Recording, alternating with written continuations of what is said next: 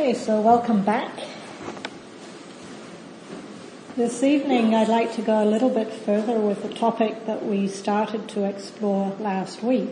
A topic that in some ways is an offshoot of the overall theme that we've been exploring all year, which is the theme of taking refuge in Sangha or community.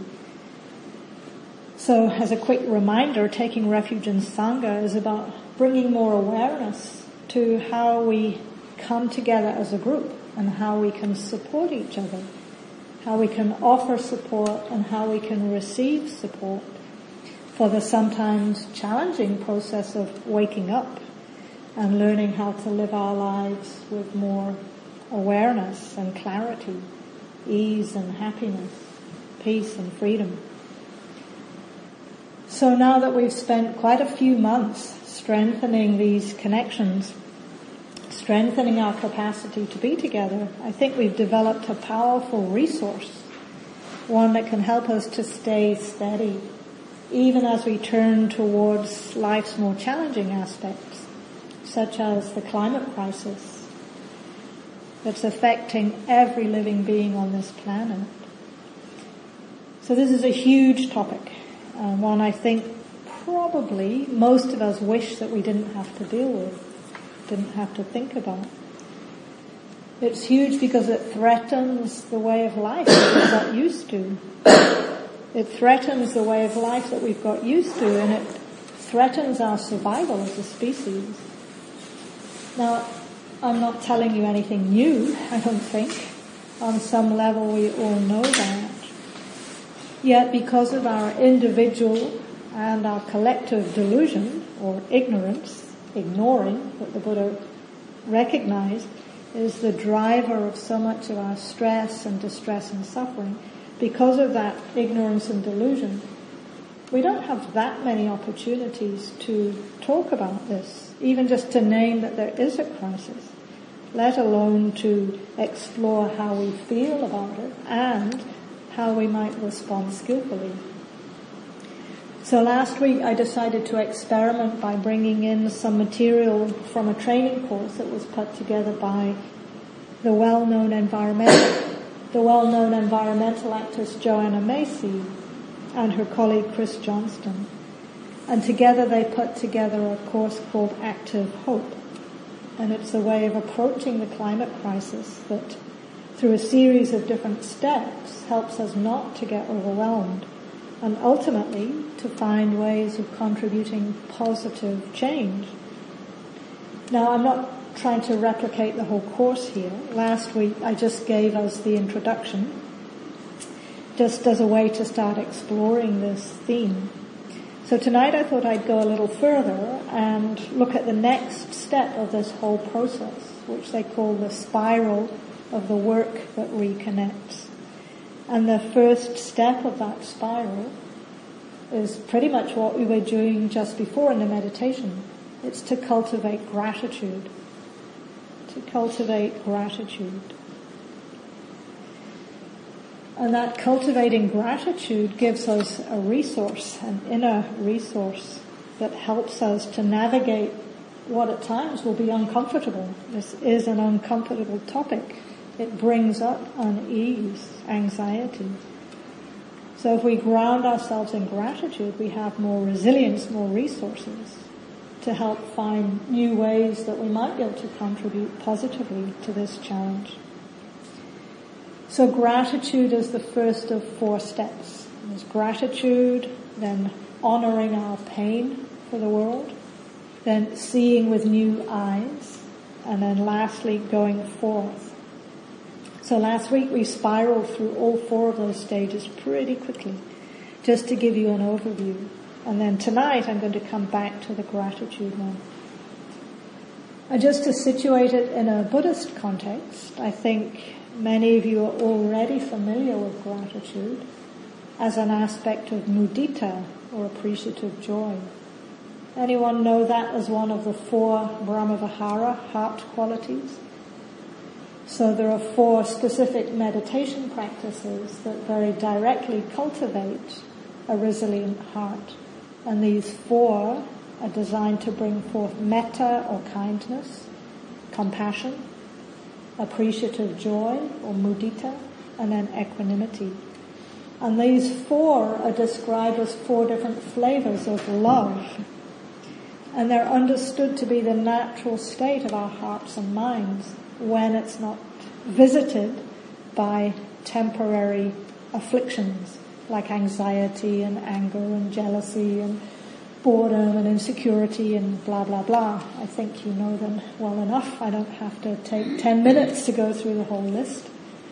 When our minds are temporarily free from those and ultimately permanently free from them, then kindness, compassion, appreciative joy, equanimity are the natural ways that the heart responds.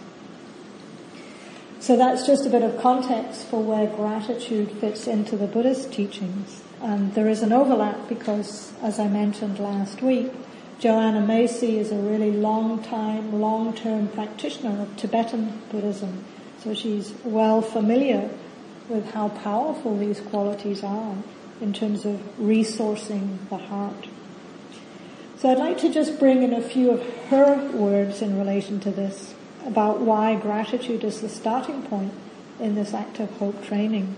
She says, this beginning in gratitude is so grounding and strengthening. And you can turn to it in any moment.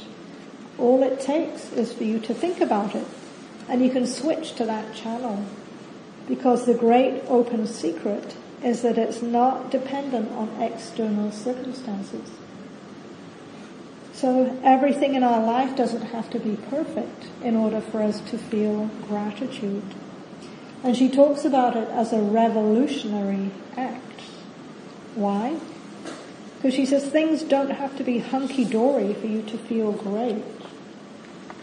It's a primal movement in all spiritual traditions and all earth wisdom traditions, that celebration of being alive, that you have this gift of life. And doing the gratitude work brings you freedom from the industrial growth society. So we're critiquing capitalism a bit here. You see things in a new way and it contradicts the prominent, predominant message of consumer society, which is that you're not good enough, you're not smart enough, you don't have enough, you don't have enough money, you don't have a new enough car, you don't have the latest kind of gadgets. And this whole society this is one of the cruelest aspects of it, breeds profound dissatisfaction. The whole corporate system is infecting people with this virus of needing to acquire, acquire, acquire, and put themselves in debt and put themselves in bondage to acquire junk stuff that they don't need.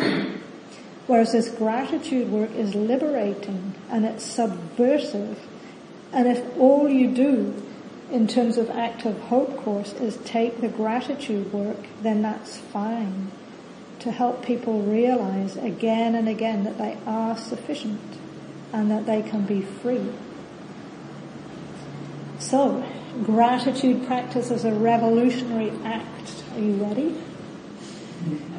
She has a specific way of doing this, or they have a specific way of doing this and they call it 42 plus, 4, 2, and then the plus symbol, with the idea that this is something we can remember easily in our daily lives.